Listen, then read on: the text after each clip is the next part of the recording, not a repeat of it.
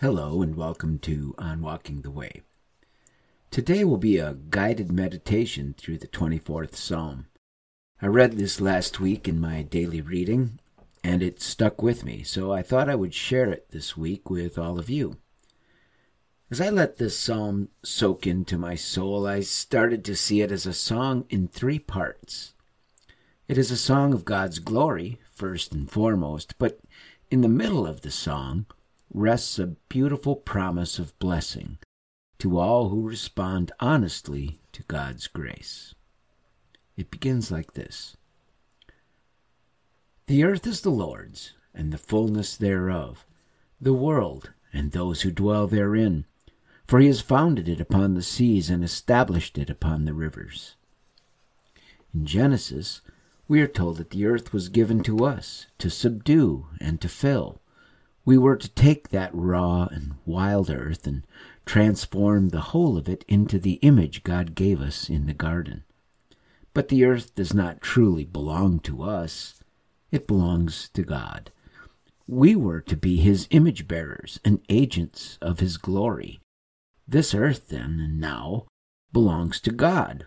Why? Because he is the earth's creator and ours. God created the earth and everything in it for his glory, but for God, creation is not complete, nor is his glory without us. He is a saving God to those who come to him for help. So who shall ascend the hill of the Lord, and who shall stand in his holy place?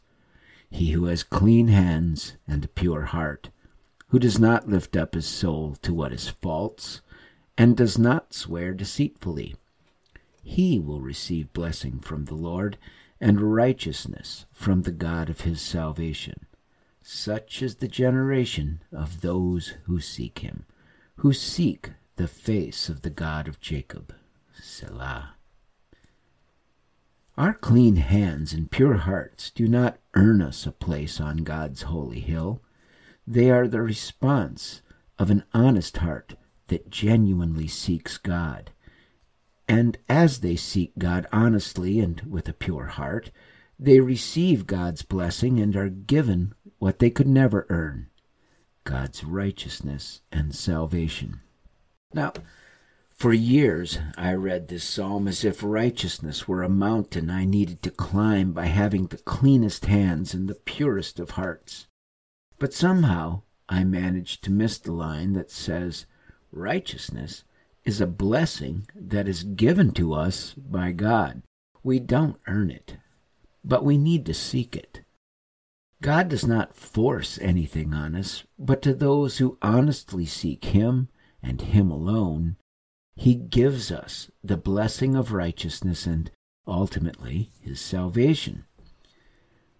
One last thing in this second stanza is worth looking at. Besides seeking God with a pure heart and clean hands, we are told that we must not lift our souls up to that which is false. In the context of ancient Israel, I think this is a snide reference to the false gods and idolatry that were ever present in their world. But I think this message is a timeless one. Jesus is the truth. Following him is not following lies of any kind no matter who is telling those lies.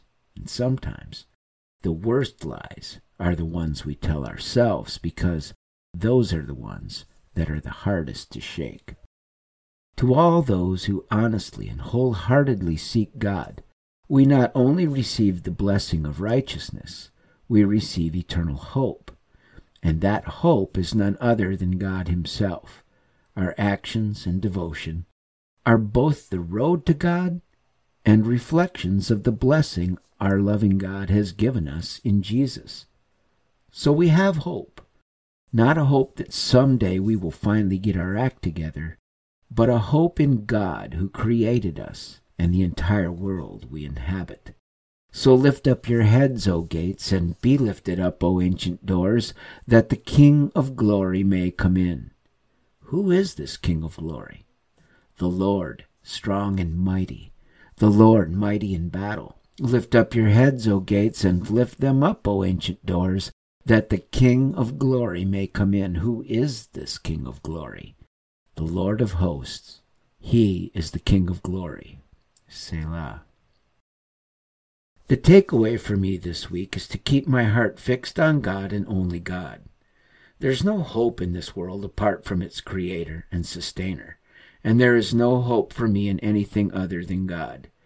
There are voices in my head and heart, and a host of voices in this world that all have one thing in common. They want my attention and, far worse, my allegiance. So this week, I will seek God and God alone. Join me and bring a friend.